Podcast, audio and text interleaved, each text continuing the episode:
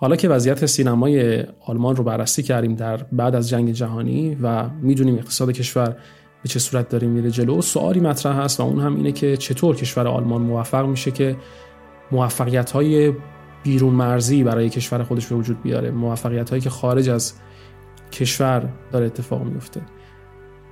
فرانسه که موفق نبود در این شرایط ولی من فکر می‌کنم که بهترین کشوری که پاسخ این سوال رو پیدا می‌کنه کشور آلمان هست در اون دوران و با هم بررسی می‌کنیم ببینیم که چطور آلمان به این پاسخ می‌رسه.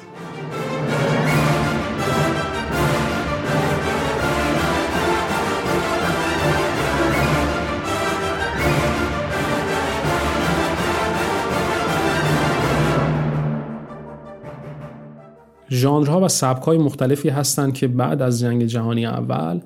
در آلمان بسیار محبوب هستند. یکی از ژانرهای مورد علاقه مردم در اون دوران ژانر فانتزی هست که جایگاه بسیار مهمی هم داره. فیلم های بسیار بارز و مهمی در اون دوران ساخته میشن.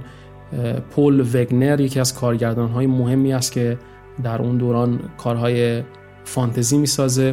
و ایشون درست بعد از در واقع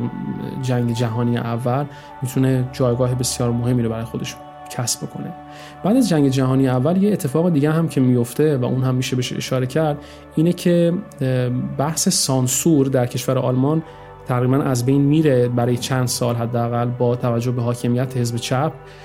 و این نبود سانسور کمک می‌کنه که امر تولید انبوه به مسائل باب روز بپردازه. چیزهایی که در واقع خیلی باب اون دوران بودن و بسیار دستی یا مخاطب محور هستن. مثل مسائل مثلا در رابطه با فحشا چیزهایی که در رابطه با حتی بیماری های مقاربتی هست مواد مخدر هر چیزی که در واقع به یک شکلی یک نوع آفت برای جامعه یا یک جامعه مدرن در واقع تلقی میشه یک جامعه که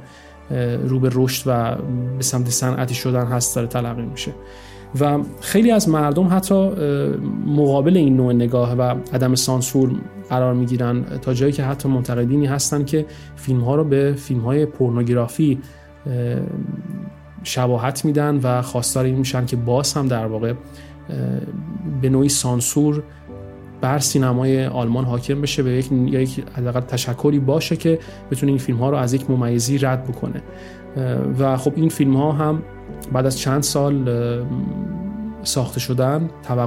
توقف پیدا می‌کنه تولید انبوهشون و مثل قبل دوباره ساخته نمیشن. یکی از تولیداتی که بسیار اهمیت داره و کار می‌کنه در صنعت سینمای آلمان تولیدات کمدی هست ژانر کمیک هست کمدی. و این ژانر کمدی مثل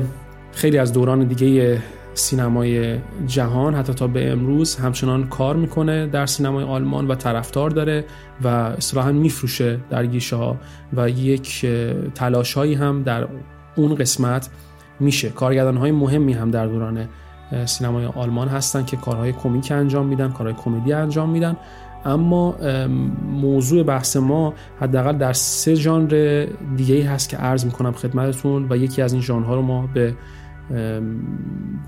بیشتر در واقع بهش می‌پردازیم بیشتر راجبش صحبت خواهیم کرد که ببینیم که چه چیزهایی این ژانر رو مورد اهمیت می‌کنه. سه ژانری که مهمترین ژانرهای بعد از جنگ جهانی اول هستن یک فیلم های پرزرق و برق هستن فیلم هایی که بسیار پرخرجن. بسیار بزرگ هستن یا حالا حداقل بزرگ دیده میشن و معمولا به داستانهای تاریخی می‌پردازن داستانهایی که مهم هستن یا حداقل می‌تونیم بگیم که داستانهایی هستن که به نوعی یک بخشی از تاریخی هستن که میشه در رابطه باشون صحبت کرد. چیزی شبیه اتفاقی در سینما کلاسیک ایتالیا داره میفته رو هم آلمان به نوعی تجربه می‌کنه. در واقع همون فرمول رو ور میداره و به نوعی استفاده می‌کنه در صنعت سینمای خودش. با توجه به مسائل اقتصادی هم که در کشور آلمان وجود داره ساختن این کارها بسیار راحت هستند. پیدا کردن آدمهایی که بتونن کار بکنن در این ژانر تعدادشون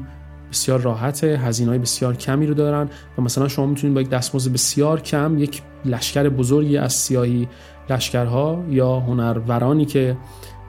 در سینما قرار هست که نقش لشکر رو بازی کنن رو می‌تونین ترتیب بدین و بیارین سر لوکیشن فیلم برداری و ازشون استفاده کنین. خیلی از استدیوهایی که بعد از جنگ جهانی ادامه میدن کار خودشون رو در حیاط پشتی خودشون یا در محیط های بازی که اطراف استدیو خودشون دارن شروع می‌کنن به ساختن لوکیشن های خارج از استدیو و به نوعی استفاده می‌کنن از ترکیب تکنیکی که در قبل در سینمای کلاسیک تر 1923 چیزی که قبل از کلاسیک 1930 هست حداقل از اون تکنیک استفاده می‌کنن که استفاده از خورشید هست نور خورشید هست کم هزینه است یه دوربین و در واقع کرو فیلم سازی که بسیار ارزون قیمت هستن طراحان لباس که بسیار ارزون قیمت هستن و فیلم های بسیار بزرگی ساخته میشه. مثال هایی هم وجود داره که عرض می‌کنم خدمتتون مثلا در دورانی که این فیلم ها داره ساخته میشه مثلا فیلمی هست به نام تعصب آخرین موهیکان ها که این فیلم مثلا در سینمای, سینمای آلمان ساخته میشه و بعد توی 1919 ساخته میشه و توی 1921 میره به کشور امریکا و اونجا هست که تازه متخصصین و در واقع صاحب, صاحب نظرها میان و بررسی می‌کنن که مثلا اگر یک همچین کاری رو بخوان در امریکا بسازن چقدر هزینه می‌بره. فیلم ظاهرا چهل هزار دلار هزینه می‌بره و همون فیلم اگر قرار که در امریکا ساخته بشه چیزی هولوش 500 هزار دلار هزینه می‌بره در اون دوران. و خب این خیلی تفاوت داره و این به نوعی آلمان رو بیرقیب می‌کنه در صنعت سینمای جهان برای ساختن همچین فیلم هایی که اینقدر پرخرج هستن و پرهزینه هستن. کارگردان های مهمی هم هستن. مثلا لوبیچ که یکی از مشهورترین کارگردانان این دوران و این ژانر به خصوص سینمای آلمان هست. بعدا راه به هالیوود هم پیدا می‌کنه و به عنوان یکی از اولین کارگردانایی هست که در هالیوود شروع می‌کنه به کار کردن در سینمای بعد از جنگ جهانی اول.